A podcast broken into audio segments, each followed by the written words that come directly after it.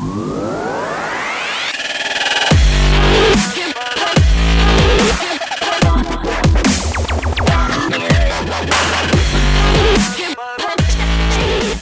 what's happening?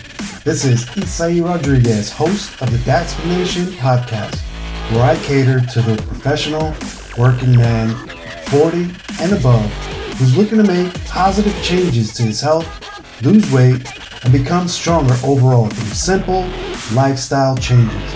I'm here to share inspiration, tips, and proven lessons that I've personally learned and lived through in my 40 plus years on this beautiful blue planet.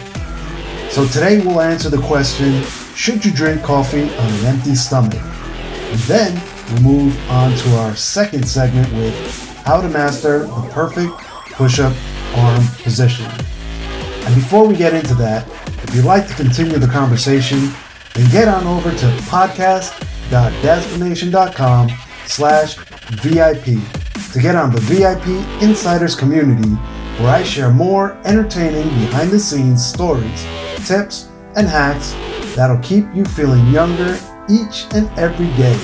That's podcast.datsplanation.com slash VIP. Again, that's podcast.datsplanation.com slash VIP. Be in the know starting right now. Also, don't forget to rate me on iTunes by leaving me a nice, fat, juicy five star review and some absolutely beautiful words of why you love the show so much. It really helps me get the word out there, and it's honestly the one place where your vote truly matters. And now, let's get into our first segment Healthy Conversations.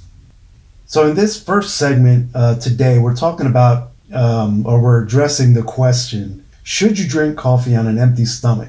So I shared an interesting article with my VIP community a few days ago on this same topic, and I thought, you know, I, I thought we'd talk about it here today because for the most of us, you know, for most of us, getting our coffee fix first thing in the morning is more or less an absolute necessity. There's no questions about it, you know? And let's face it, there's truly no better alarm clock than a warm mug of your favorite brew. And even though, uh, you know, even though drinking coffee has tons of health benefits like uh, protecting your brain from dementia, there are actually some health risks associated with drinking coffee, uh, particularly on an empty stomach, that we should be aware of. So, for starters, coffee can take a serious toll on your digestive system. Uh, your digestive system.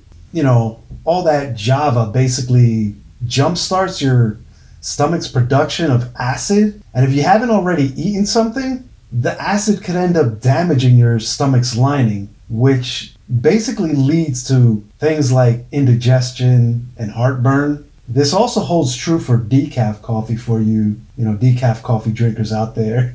Don't think that you're not, you know, you're excluded from this because you're not. The same premise holds true for uh, decaf as does, you know, regular coffee. And to be honest, you know, that's not the only risk. So so drinking coffee on an empty stomach can give you, you know, jitters, the shakes, and other withdrawal effects, including mood changes. It can also increase symptoms of anxiety as well as boost your heart rate, your irritability levels, and your, you know, inability to focus. And that's a big one actually, considering that it's been recorded, you like we're on record um, that us humans have less of an attention span than a goldfish. I'm sure you've you've heard that one before, but it's true, you know. Like, so why would we increase this, you know, this deficit of not, you know, uh, uh, of of of not having an attention span all that long? You know, like it, it it's it's it's crazy. It's ludicrous you know, not being able to focus because of your preferred method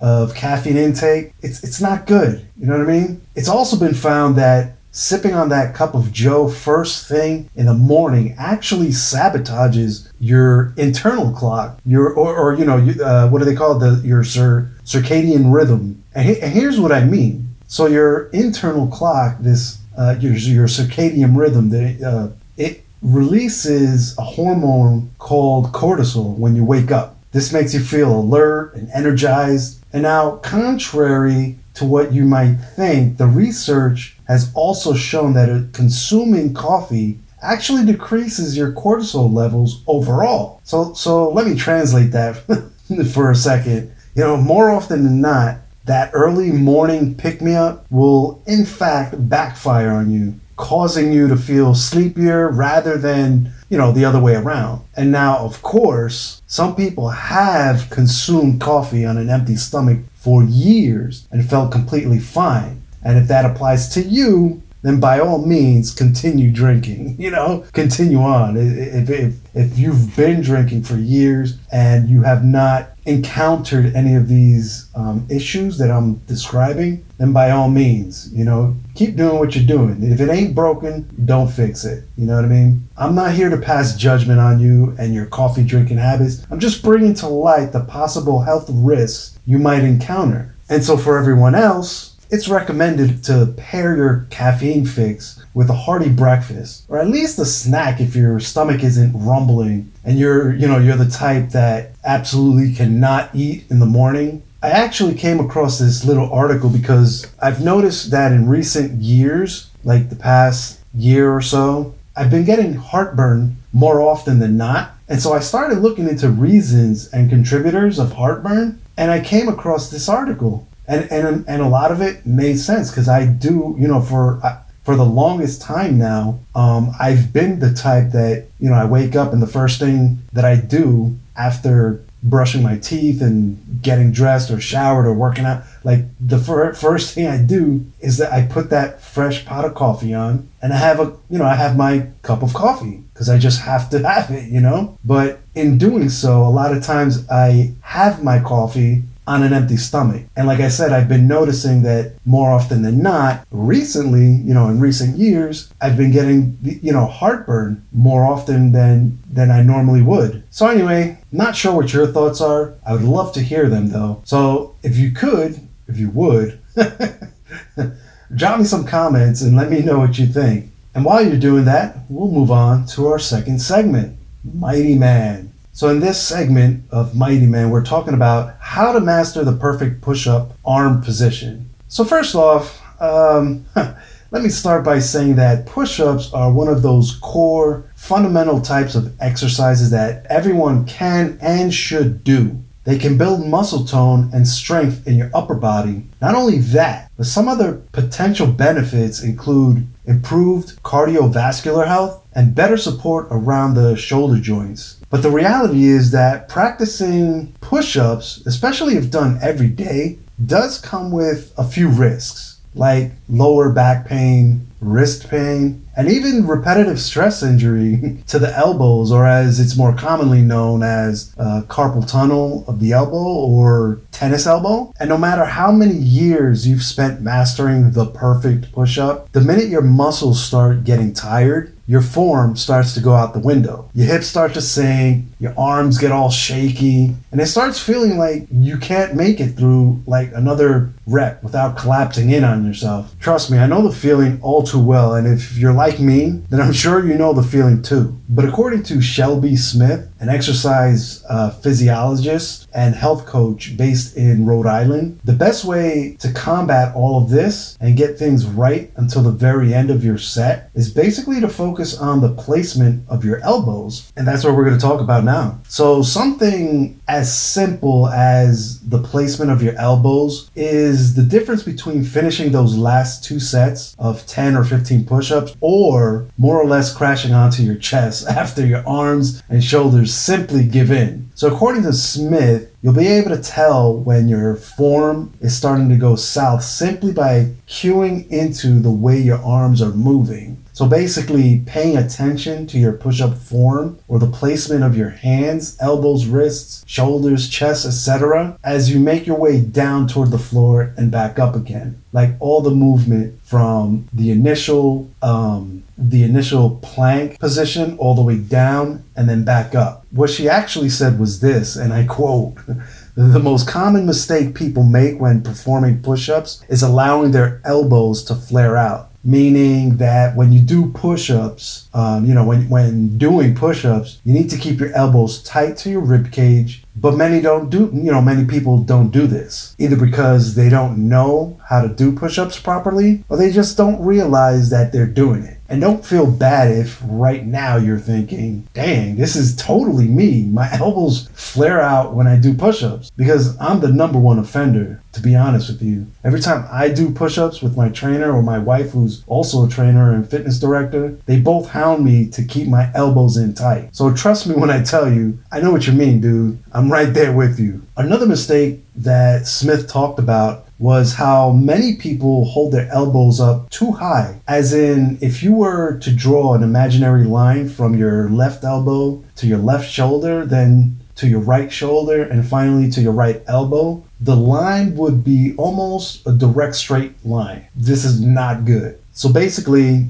you'll know your elbows are too high quote unquote, because if they're in line with your shoulder joint when you're going down in your push up, you know, like this creates way too much stress on the front of your shoulders, which keeps you from fully benefiting from the move. And it usually leaves you with some sort of post workout pain in your upper body and shoulders. So, what you want at the end of the day is for your pecs or your chest muscles to be doing most of the work, and your triceps should essentially be spotting your chest. You know, they should be assisting kind of like when you're lifting a heavy bench press and you have someone spot or assist you so that your form doesn't get all squirrely, you can stay on point and maximize each rep. That's kind of the same job of your triceps in doing a push up. It kind of helps keep your form on point and assists in the up and down movements. And ultimately, you shouldn't be relying on, on your shoulders to keep you moving. So if you're feeling it in your shoulders, then your form is most likely a little off. But don't worry because the fix is really simple actually. All you have to do is make a few small tweaks to your up and down movements to to make sure that your elbows never go beyond the recommended, you know, 45 degree angle when you hit the bottom of the move. So first, check that your hands are slightly wider than your shoulders with your fingers facing forward and slightly fanned out. So like kind of spread out with a little space in between all your fingers. So your fingers should always be facing forward and never inward so that you've got uh, you know, a nice solid grip on the floor. Again, with your you know fingers kind of spread out. And then when uh, lowering yourself to the floor, imagine that you're twisting a mason jar with your with the palms of your hand. So you want to be twisting outwards. This subtle little change in your form helps lock your elbows in at a 45 degree angle. And then think as if you're pulling yourself down toward the floor. So again, on the down movement, keep your elbows in by thinking as you as if your palms are resting on mason jars and you're twisting outwards as you pull yourself down toward the ground. And so now when you push back up, think about pushing the floor away from you. Kind of like have you have you ever been in a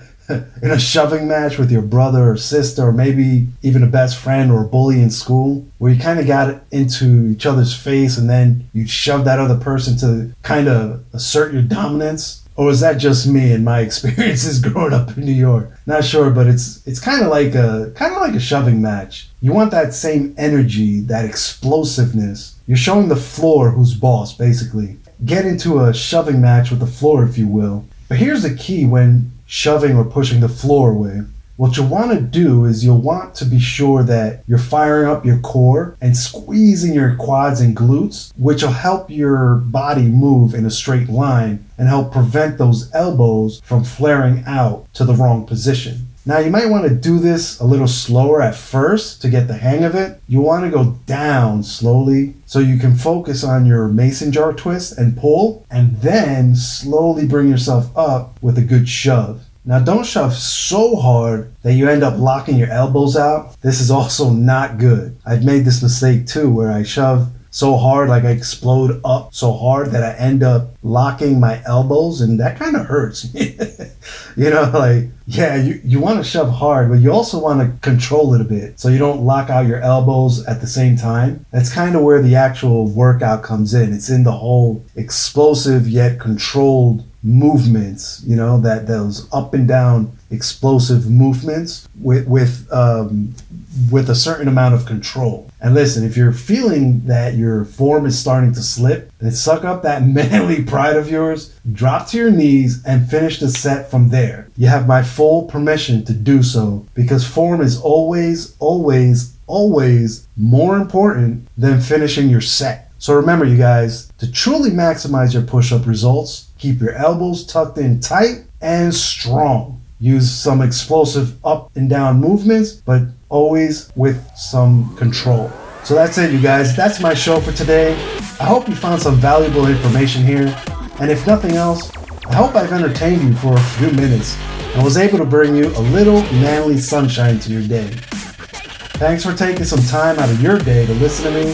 It's very much appreciated. On next week's episode, we'll be going over how to use the eight dimensions of wellness to set up healthy boundaries. So you definitely don't want to miss out on that. And if you'd like to continue the conversation with me, get on over to podcast.datsplanation.com slash VIP to get on the VIP Insiders community where I share even more raw behind the scenes stories, tips, and hacks that'll keep you feeling younger and younger each and every day. That's podcast.datsplanation.com slash VIP. Again, that's podcast.datsplanation.com slash VIP. Be in the know starting right now. Also, don't forget to rate me on iTunes by leaving me a fat, juicy five star review and some absolutely beautiful words of why you love the show so much. It really helps me get the word out there, and it's honestly the one place where your vote truly matters. Till the next chat, take care now. Bye.